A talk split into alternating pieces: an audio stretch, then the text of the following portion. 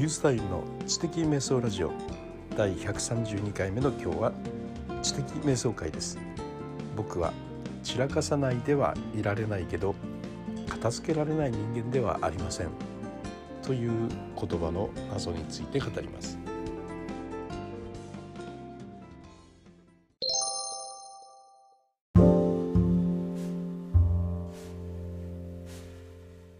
僕のあのメルマガとかですねブログを読んでくださってる方っていうのは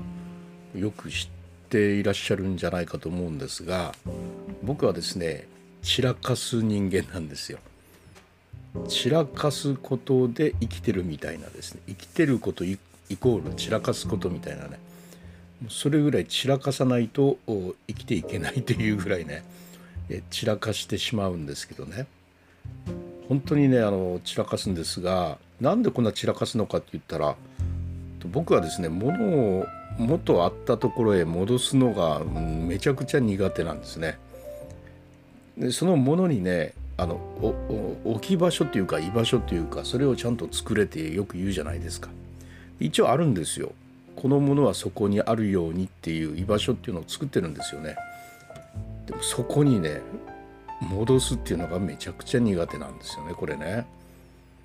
でまあそれをね昔はですね散らかしてしまう自分ということで悩んでたんですがただですね散らかすことと片付けられないということは一緒じゃないなということに気づいてからですね悩まなくなったんですよね。つまりですねえっと僕は散らかさない人にはなれないんですよ。でもその片付けられない人じゃないんだということで何が何かわからない言ってることがって思われてるかもしれないけれどもね。つまりこういうことですよ。自分自身にこう言ってるんですよ。散らかしてもいいんだよと。後から片付けられるんだからねと。安心して散らかせよと。こういうことを自分自身に言ってなんか随分楽になってると。いやいいのかそれでということではあるんですけどね。僕はその散らかしてしまう人間だけども片付けられない人間ではないと。こういうことなんですよ。だからいつかは片付くということなんですがまあどうそこはねやっぱ仕組みがいいってまあ散らかしてもいいんだけど確実に片付けようねと。じゃあ確実に片付けるための仕組みっていうのはねじゃあどうやったらいいんだろうと。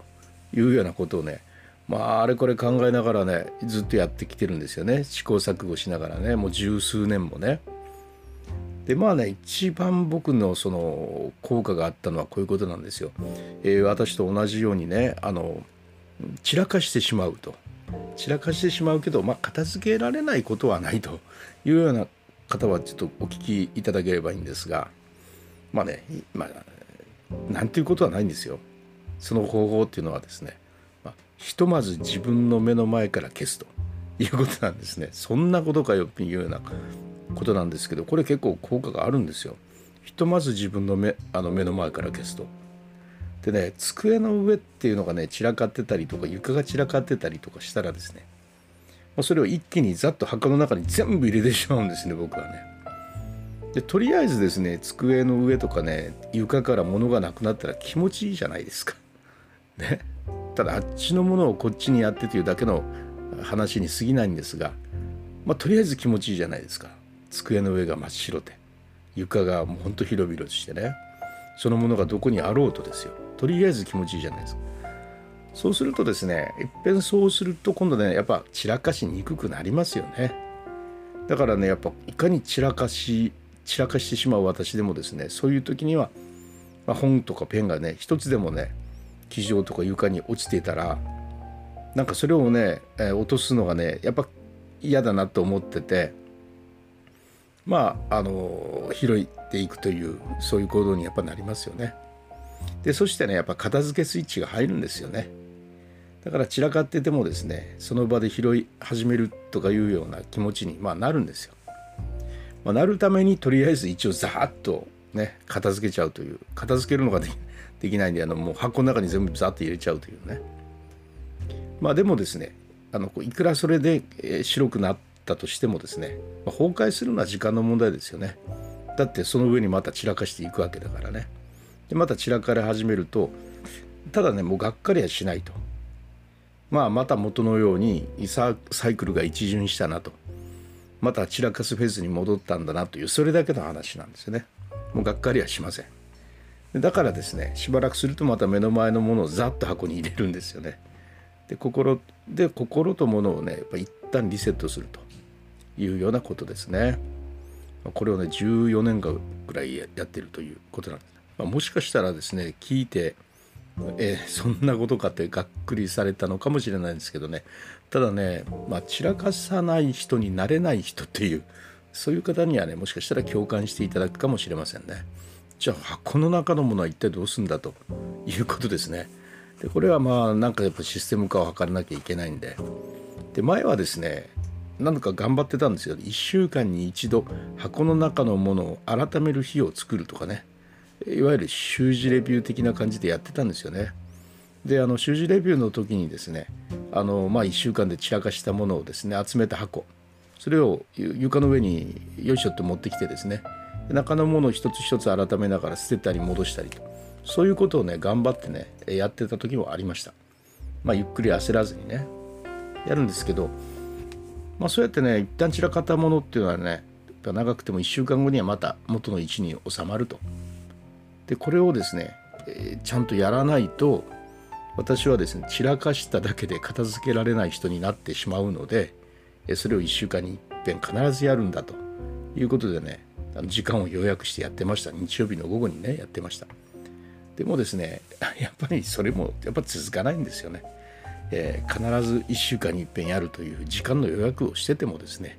やっぱできないことがありますよね。そうするとまたじわじわじわじわじわじわとね、えー、崩れていきますね。で今ですねどうしてるかというと、まあ、掘っ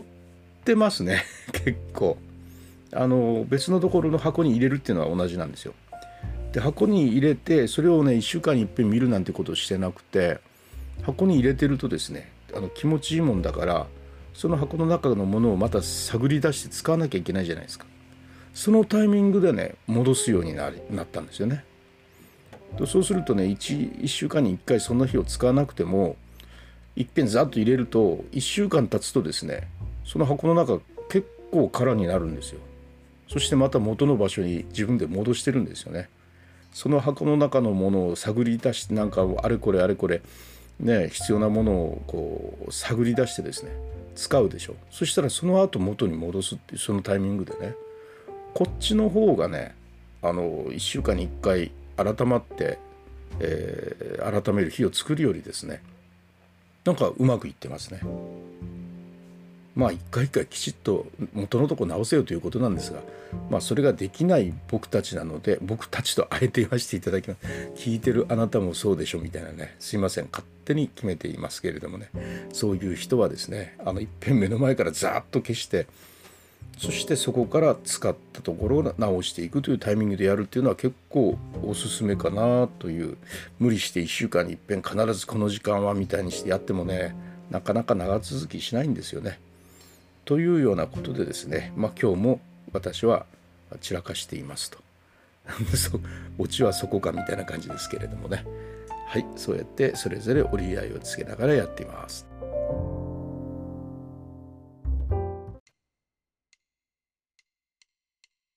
はい、いかがでしたでしょうか。まあね、14年間ずっと同じことを繰り返してるんですけれども、まあ、その中でも1週間に1回必ずやってた時期もあれば、まあ、今いろんなことに折り折り合いつけながらね、えー、とざっと箱に入れてで必要なものをそこから探り出してくる時に元に戻すというやり方が今一番いいなというふうになっているんですけれどもねまあ片付けてもいるんですよというようなことです。それではまたリュウサイでした。